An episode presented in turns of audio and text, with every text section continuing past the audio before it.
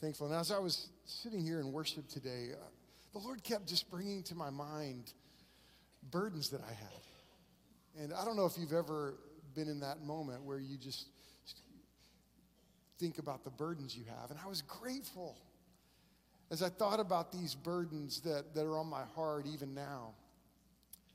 I'm grateful that I'm not the king of my life, that I'm not the king of this church, this world, uh, my family. Um, and I was just thinking about how grateful I am that I have a king. And let's think about who the Lord is. The Bible reveals, God reveals himself in his word. His, his name is I am. Think about that. I am. That means he always is, he always will be. He's always present with us. And how, how crazy it is in my own life when I think about, have those thoughts that I'm in control, that I'm in charge of my destiny, my life. If you have your Bibles, we're in 1 Samuel, and, and, and keep, your, keep your Bibles open here to chapters 1 and 2. And, and, and this morning, if, if you were, I want us to practice something we learned on Wednesday. If you are not a part of our, our class on Wednesday and you're available, I would encourage you to come. On Wednesday nights, for the next three, three more weeks, Rob Lewis and I are, are, are kind of talking through hermeneutics. How do you interpret the Bible? How do you understand the scriptures? And so here we are in the book of First Samuel. Uh, this is a king's tale, we're calling this, because it's, it's a tale of, uh, of God being replaced as king and God establishing a, a physical kingdom on, in, on the earth through his people. Now, now let's practice a little bit. we we, we looked on Wednesday night. It's important when you, when you study the Bible, you determine the genre of Scripture. Well, what is the genre of this passage? Uh, think about it. Remember the genres. There's, there's six of them. We have the narrative. Is this historical narrative? Is it poetry? Is it song? Is it, is it apocalyptic literature? Is it prophecy? Is it is an epistle? What, what is this? What do you think? What? Historical narrative. My wife right there. Good job, honey. And uh, uh, historical narrative. Okay, so we, we understand that if it's historical narrative, how do we understand this? How do we interpret this? This is history. This is something that took place. It's not, not poetry, though we read Hannah's song. And in Hannah's song, there are some incredible prophecies. If you remember, we, we studied uh, Mary's song, remember? Mary's song, if you were with us over the Christmas season. And what did Mary do in her, uh, in her song as she sang this song about the Messiah that was in her stomach, in her belly, in her womb? She, she quoted Hannah's song, the song we just, Maggie just read, Hannah's song. Now, it's important that when we when we study the Bible, we, we identify the genre. You got to understand that. You've got to uh, recognize what's going on here. That we can see this as history. That this is, this is something we should recognize that this took place in time. These are real people that walk the earth like us. You know, we've got to become excellent observers as we, uh, expert observers as we look at the scriptures. And, and um, and you know what's interesting is you look at, at 1 Samuel, when you look at this narrative, this historical narrative, the first and second Samuel in the original, uh, when, when, we got it originally, they were together. And, and, so we can really see this as one big story as it, as it comes together. And when it's, interest, it's interesting to identify what's going on historically. We have to see this because this describes the transition of Israelite worship at God's shrine in Shiloh to his worship in Jerusalem. What you see is the worship of God moving from Shiloh to Jerusalem. And this is what's going on in, the, in history. It describes the rebellious transition of the prophet and judge Samuel to kingship with Saul. When you think about Samuel, Samuel is the last judge. Remember the book of Judges, how God's people were in this state of rebellion, and, and God would send a judge, and, and he would deliver the people, and they would repent for a while, and they were in this cycle of repentance and then they would get comfortable and then they would disobey the Lord and, and, they, and they would rebel against God, and God would punish them. And it's this constant cycle of, of God's people. Now, what's interesting about God's people, it's interesting, especially at this time when, when Samuel was born. You, really, when you think about the, the, the nation of Israel, the people of Israel, they really weren't big players on the historical stage. When you think about the big players historically, if you did history and looked at this time frame, you have, you have Egypt. They were, they were world powers. You had Babylonian, they were world powers. You had Assyrians, they were world powers. And then you have this little nation of Israel, these little kings that are coming from Israel. Now, if you're looking at this culturally, you would say they're not even that important. That, because you know, you have, you have Israel, Egypt, they were known for wisdom. They were these people that were, that in, invented things. They were so wise. You had, you had Assyria, they were just brutal people.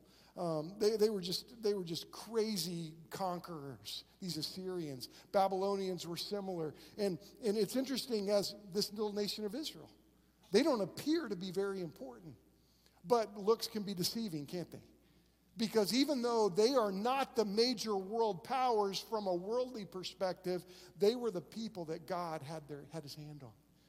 And so they shaped history, they shaped the world. When you look at this, you look at, at at Saul, he's, he comes into power. We're going to look at Saul and, and, and we're going to see this transition of Saul to David. And, and there's fascinating stories and fascinating lessons. And I, and I can't wait to, to get into this. And if you're looking, following along in your notes today, point number one is this. And you see this in the book of Samuel as we kind of take a big picture look for a second that the root of sin is rebellion against God, rebelling against God. And this is where God's people are.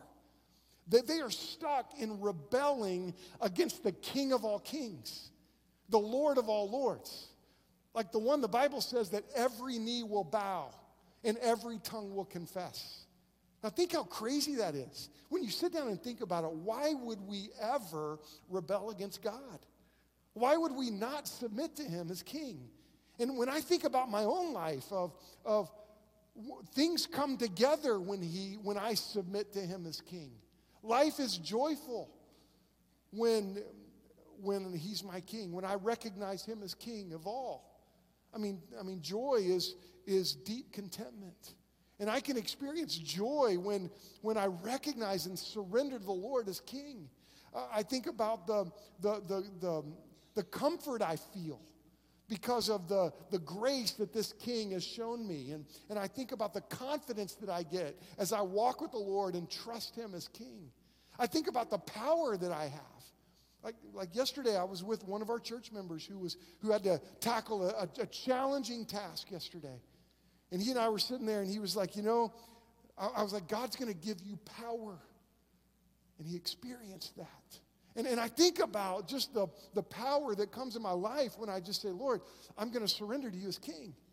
And so it's crazy to me that, that all through history and in our history, we have this temptation to replace God as king.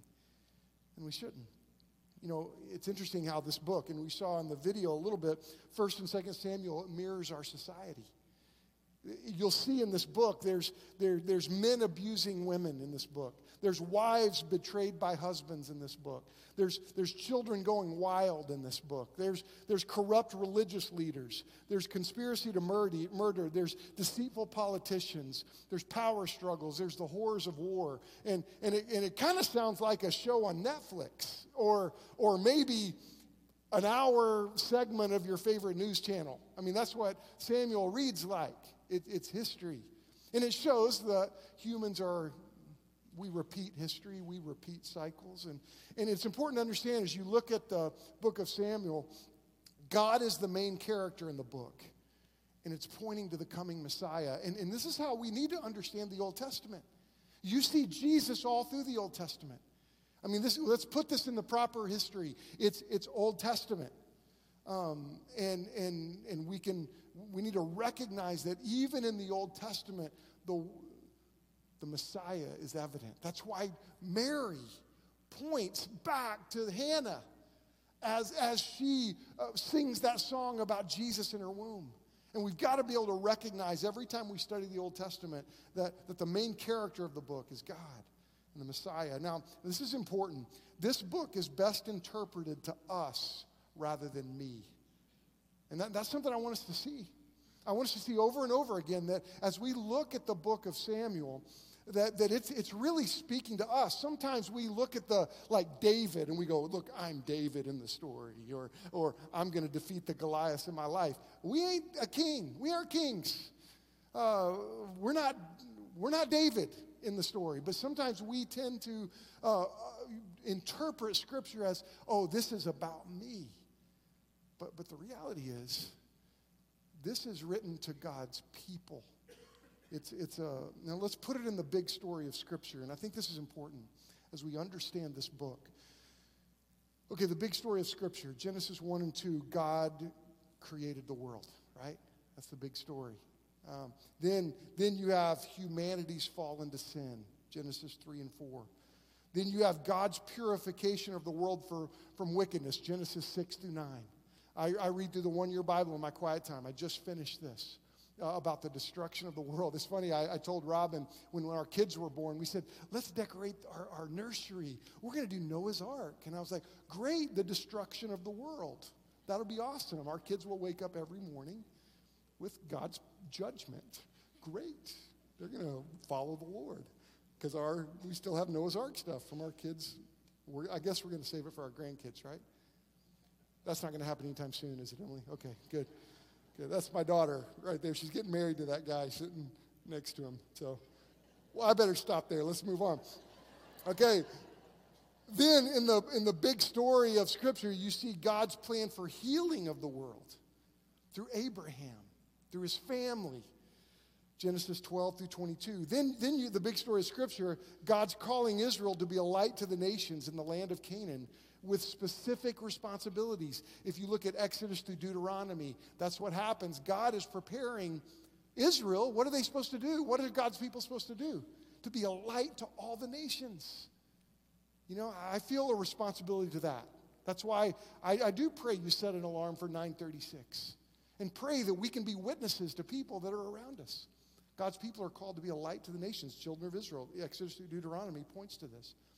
Then, you, when you look at the big story of Scripture, Israel's entrance into the land and their general problem was sin. That they were going to the promised land, and you look at this in Joshua and Judges, but they, they, they enter the promised land, but they're, they're constantly rebelling against God and they're struggling with sin. And now First Samuel comes in, where it's the transition from all these tribes to now they are one kingdom. And so that's where it is in Scripture. And Judges, if Judges is the book of no king, because that's the problem with Judges. There was no king in Israel. And what these judges were meant to do was say, look to God. Look to God as your king. If, if Judges is the book of no king, uh, Samuel is the book of man's king. And, and I'll tell you, we struggle when we take matters into our own hands. And the people asked for a king, and God gave it to them. Now, now Samuel comes into the scene, and he's, it's an incredible, um, he's an incredible character, incredible person to understand, incredible book to understand. Samuel was the last of the judges. He was the first of the line of prophets after Moses. And when you think about Samuel, you see this book, you, you see, point number two is this that disappointment is certain when Christ is replaced as king. And I, I, want us to realize that in our church. I'm not the head of this church, I'm an under shepherd in this church. Um, I'm grateful to be your pastor, and we're called to be leaders. But let me tell you something we got to follow Christ. Disappointment in your life, in the world, all through history, all through the story of Scripture, disappointment is certain when God is replaced as king. And we recognize this. Idols are unable to keep promises. The Bible's full of, of these foolishness of creating idols that we worship, whether it's idols that we create in gold and silver or worshiping in America our, our finances, our, our, our security. Look, idols will disappoint. They're, they're unable to keep promises. Idols you shape will eventually shape you. And, and, and don't, don't miss that. And this is the story of God's people. And life is most fulfilled when Christ is first. And we, we see Matthew 6.33, this beautiful statement of Jesus, but seek first the kingdom of God and his righteousness. And what is added to you? What is it? All things. all things are added to you. Now let's look at chapter 1 in 1 Samuel. And in chapter 1, you see how, how, how God answers prayers, how God is moving here. Verses, chapter, verses 1 through 8 of chapter 1. Look back with me. A certain man of Ramathaim, Zophim, of the hill country of Ephraim, whose name was Elkanah, and his son Jeroham, son of Elihu, son of Tohu, son of Zuph. Aren't you glad I named you Emily? Emily? Um, and, and Ephrathite. He had two wives, okay? He had two wives. Some people go, well, why can't I have two wives? Be grateful that you don't have two wives, okay? That was not God's plan from the beginning. Just because it's in the Bible, some people go, oh, well, see, it's in the Bible, the Bible endorses this. No, God's plan from the beginning was one man, one woman for, for a lifetime, okay? When two wives come into the picture, it's always a problem, always. And you see, it's a problem. This is a divided home. Verses 1 through 8 talks about this divided home because these two wives, they're, they're fighting with each other. Why? Because uh, Hannah couldn't have children, she, she was barren. And it says something really interesting in verse 5 um, uh, the Lord closed her womb. Boy, that's, a, that's an important statement because Hannah is struggling because in that time you wanted to have children. Because the thought was if you had a lot of children, you were blessed by God. I guarantee you, if, if, if we were able to transport someone from this culture to our culture, they would look at the abortion issue and go, You guys are nuts. Why would you do that? It's a good question. Why would we do that? But, but for in this culture, they were especially like, look, if you have a lot of kids, you're guaranteed, that's a retirement plan. They're going to take care of you when you're older. And you were seen as blessed by God. And Hannah was right that the Lord had closed her womb. And you know, it's a picture of sometimes God delays things for us for something better. And God sometimes doesn't answer prayer in our time, in our time frame. But, but we see in this, as this story unfolds, that God's plan is amazing. And, and, but you see this difficulty in the home. But you also see, starting in verse 9, you see how prayer makes a difference. I mean, Hannah starts to pray after they had eaten and drunk in Shiloh. Hannah rose. That they, had gone to see Eli, and, and Eli was the, was the priest, and, and his sons, Hophni and Phinehas. We'll look at them a little bit next week. They were crooked. Eli was, was, a, was a corrupt religious leader. And I'll tell you, this is, this is dangerous. This is terrible. And, and this is why I, I, pray that, that, that you hold me accountable. I, this is why this class that we're doing on Wednesday is so important because it's teaching you how to study the Word of God and interpret the Word of God correctly so that if any of us get up and lead contrary to Scripture, you hold us accountable. That's critical. You, know, you look, I don't want to fall into corruption. Eli was a corrupt leader, religious leader, and he faced the consequences. His sons were, were, were hideous, and they were in charge of the sacrifices.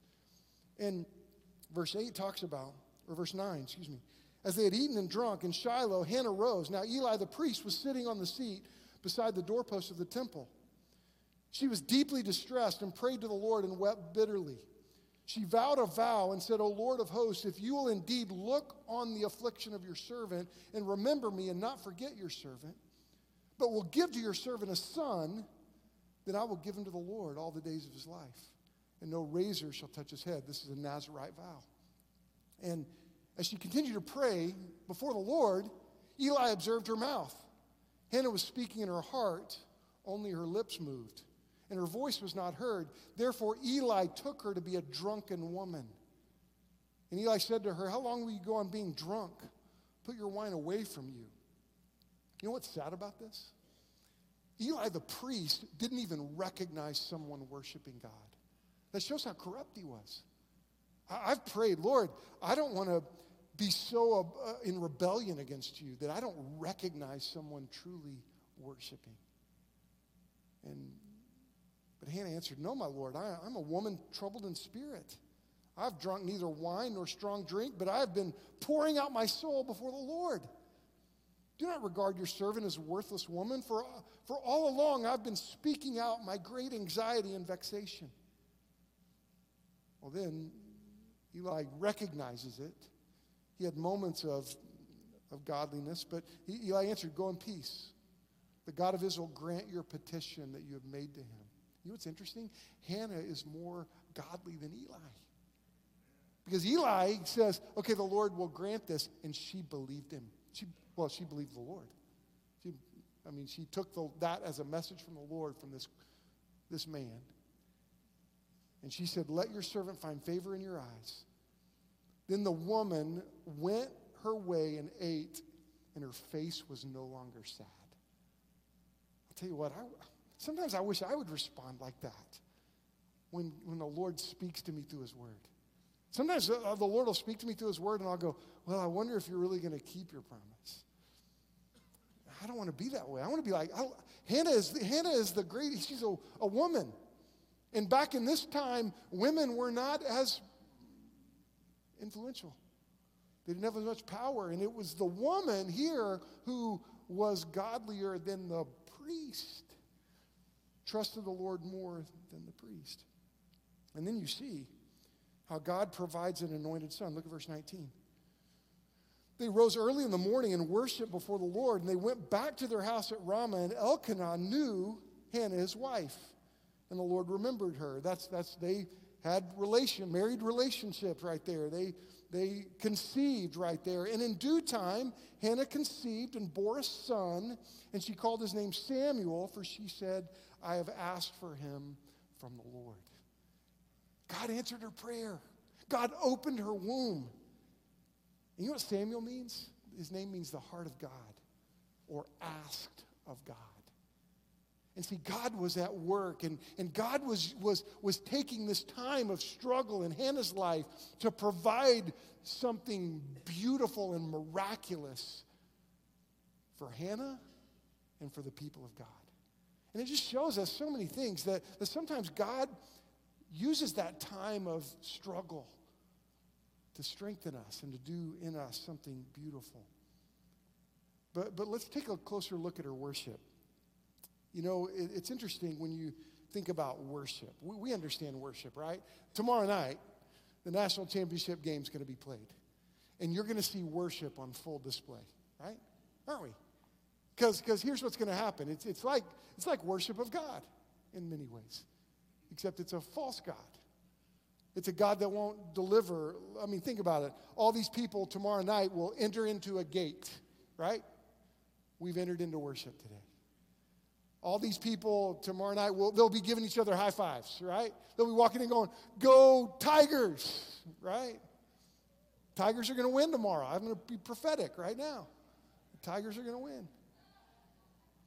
Yeah, you like that? Someone just got that. Oh, I got that. I got that. Yeah, it's good. I'll be here all week. Um, but but but what we do today? We walked in. How you doing? How's it going? Good to see you. You know, that's what we did today. You know, uh, what, what are they going to do tomorrow? They're going to be singing fight songs, right? The band's going to play. Well, what have we done? We've sung. Our band played. You know, I hope that uh, people are going to be getting involved in the game, right, tomorrow? I hope you're involved. I hope that we're engaged today. Uh, my goal. I hope that we're not just boring you. But, but, but there, there's rituals that take place. There's going to be a coin toss, right? Well, we have rituals in church with baptism, Lord's Supper. You know, the, then people are going to leave and exit the stadium and talk about, man, that coach, man, what a knothead. Why did he do that? And you know, some of you are going to go, man, that preacher, he talks way too long. Man, I'm late to lunch. Dad, come. Um, but you know, it's possible that these sporting events, what they do is they draw out the right kind of worship to the wrong God. And point number three is so important because Hannah sets this example. Hannah sets, sets the example for the people of God to discover the right worship to the right God. And that's what I pray marks us. That's what I pray drives us, the right worship to the right God. What is worship? Worship is our, our glad response to the goodness of God.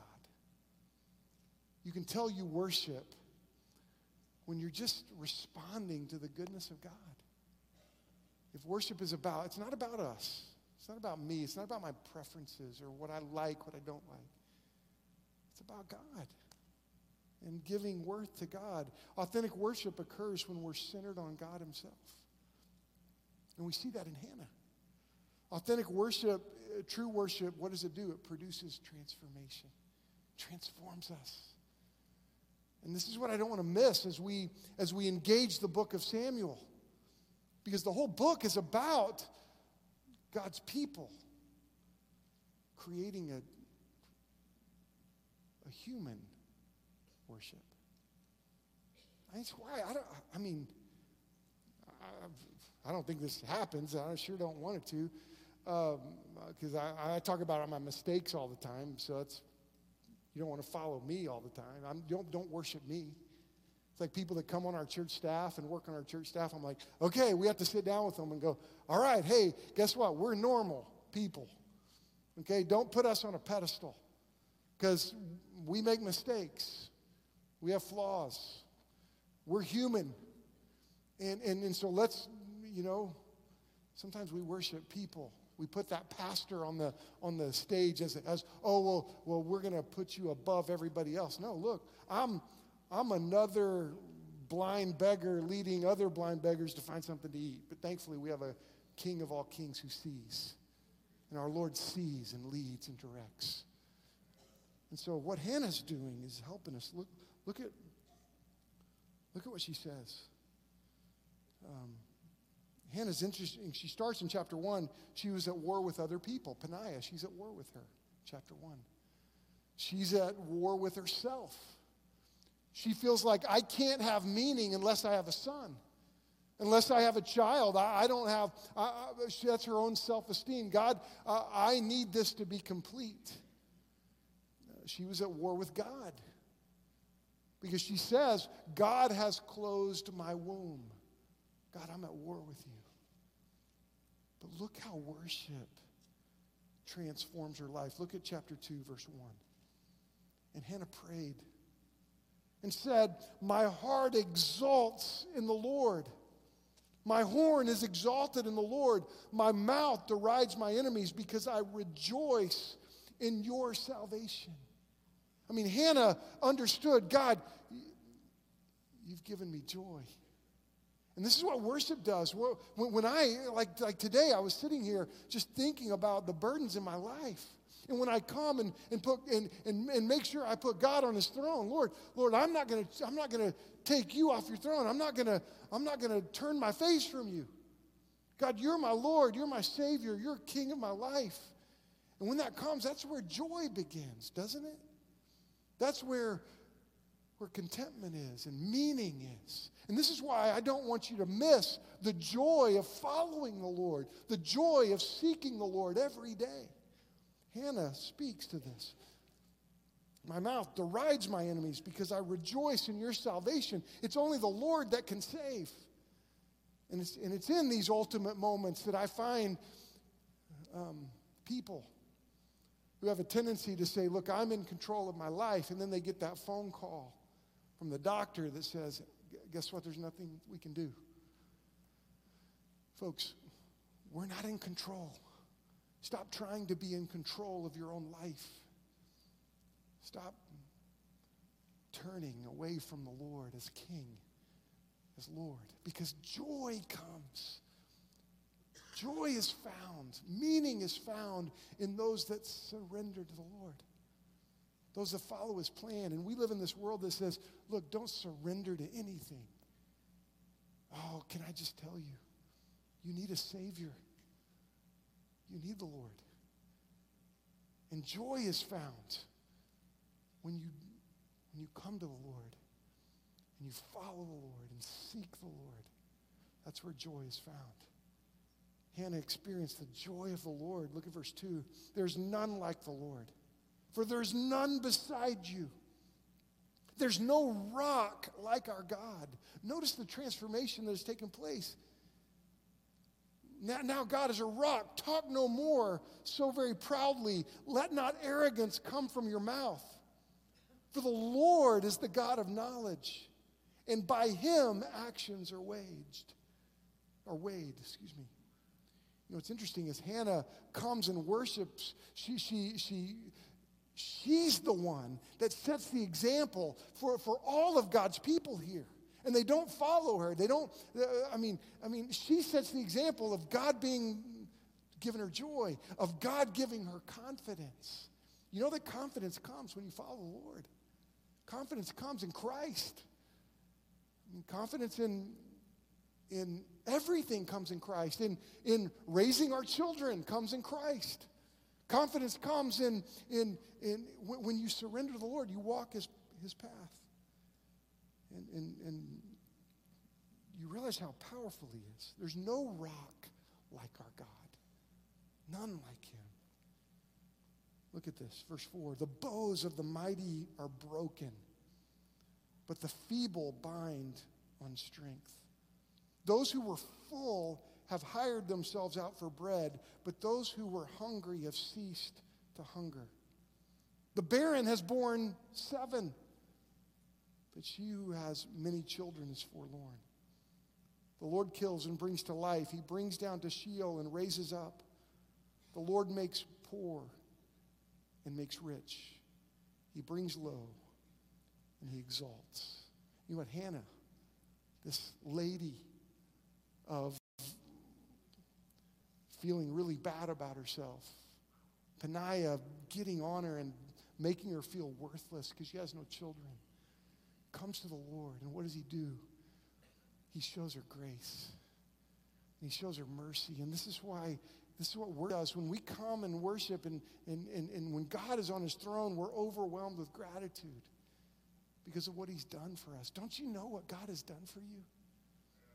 I mean, hasn't he, hasn't he blessed you? Hasn't he led you? Hasn't he helped you? Hasn't he strengthened you?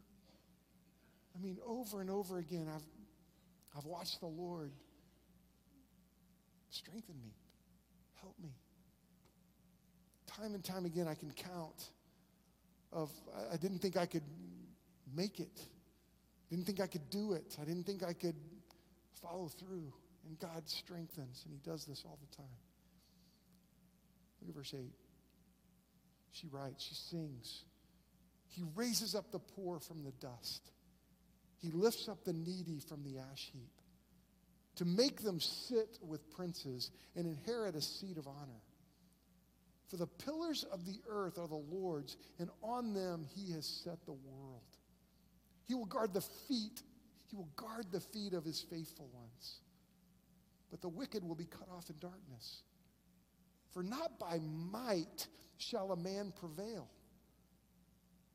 The adversaries of the Lord shall be broken to pieces. Against them he will thunder in heaven. The Lord will judge the ends of the earth. He will give strength to his king and exalt the horn of his anointed. So what she does is she worships, she, she gains strength because of God's protection, God's power. I just want you to know there's none like him. Follow him. Follow Christ. Don't replace God as king of your life. And, and this is why, as a, a, the story of, of Samuel is about God's people who turn away from the Lord and put their trust in other things. Is, that you? Isn't that crazy for us? That we have the tendency to, to live our lives knowing forgiveness, knowing grace, knowing unmerited favor, knowing the fact that you can come to Jesus as you are. And, and, and, and, and many of us in this room did. We came to Christ and we said, Here's our sin. Lord, forgive me. And what God did is He showed us grace and mercy, and He forgave us, He washed our sins away. And then we have a tendency to just turn away from him and ignore him and not look to him and not trust him. And I think about the, the power that, the movement of God that could happen in this city if we as a people just said, Lord, we will seek you. We will follow you. At 936, you could set a, an alarm. My phone's down there. You could set an alarm to say, Lord, what is my platform? Lord, help me see you. Help me follow you. Don't miss that. That's the story of a king's tale. Let's make sure we follow the King of all kings and the Lord of all lords. You know, we're going to have an invitation today. And, and I believe God's word moves us. And you may be here today and you don't know Christ as your Savior. Well, let me tell you something. You don't follow, you don't uh, obey the King to gain access to heaven. No, that's a gift that's been given that you don't deserve. Have you, do you know Jesus as your Savior? Oh, come to Him. Come to Christ and see who He is and see what He's done for you. Maybe you're here and you're a believer and you're rebelling against the Lord. Oh, come. Turn back to Him. Repent. How has God spoken to you today? Uh, today, we're going to ask various leaders from our church to come down and stand here and be willing to, ready to pray with you. And if, if that's, if you need prayer today, if you need to turn your face to the Lord today, you know, let's not, let's throw away that, oh, if I walk down and get on my knees, people are going to think, oh, man, he's been, glad that guy's going down. No, no, no. We all need to come to Jesus. And this, is, this has got to be a safe place for us. A place that we can just throw out all the pride and all those things and just say, God, we need you. I need you. I'm desperate to be a pastor that seeks the king. Has a king, and it's, it's not me, it's him. I don't, don't go another day without complete surrender to Christ.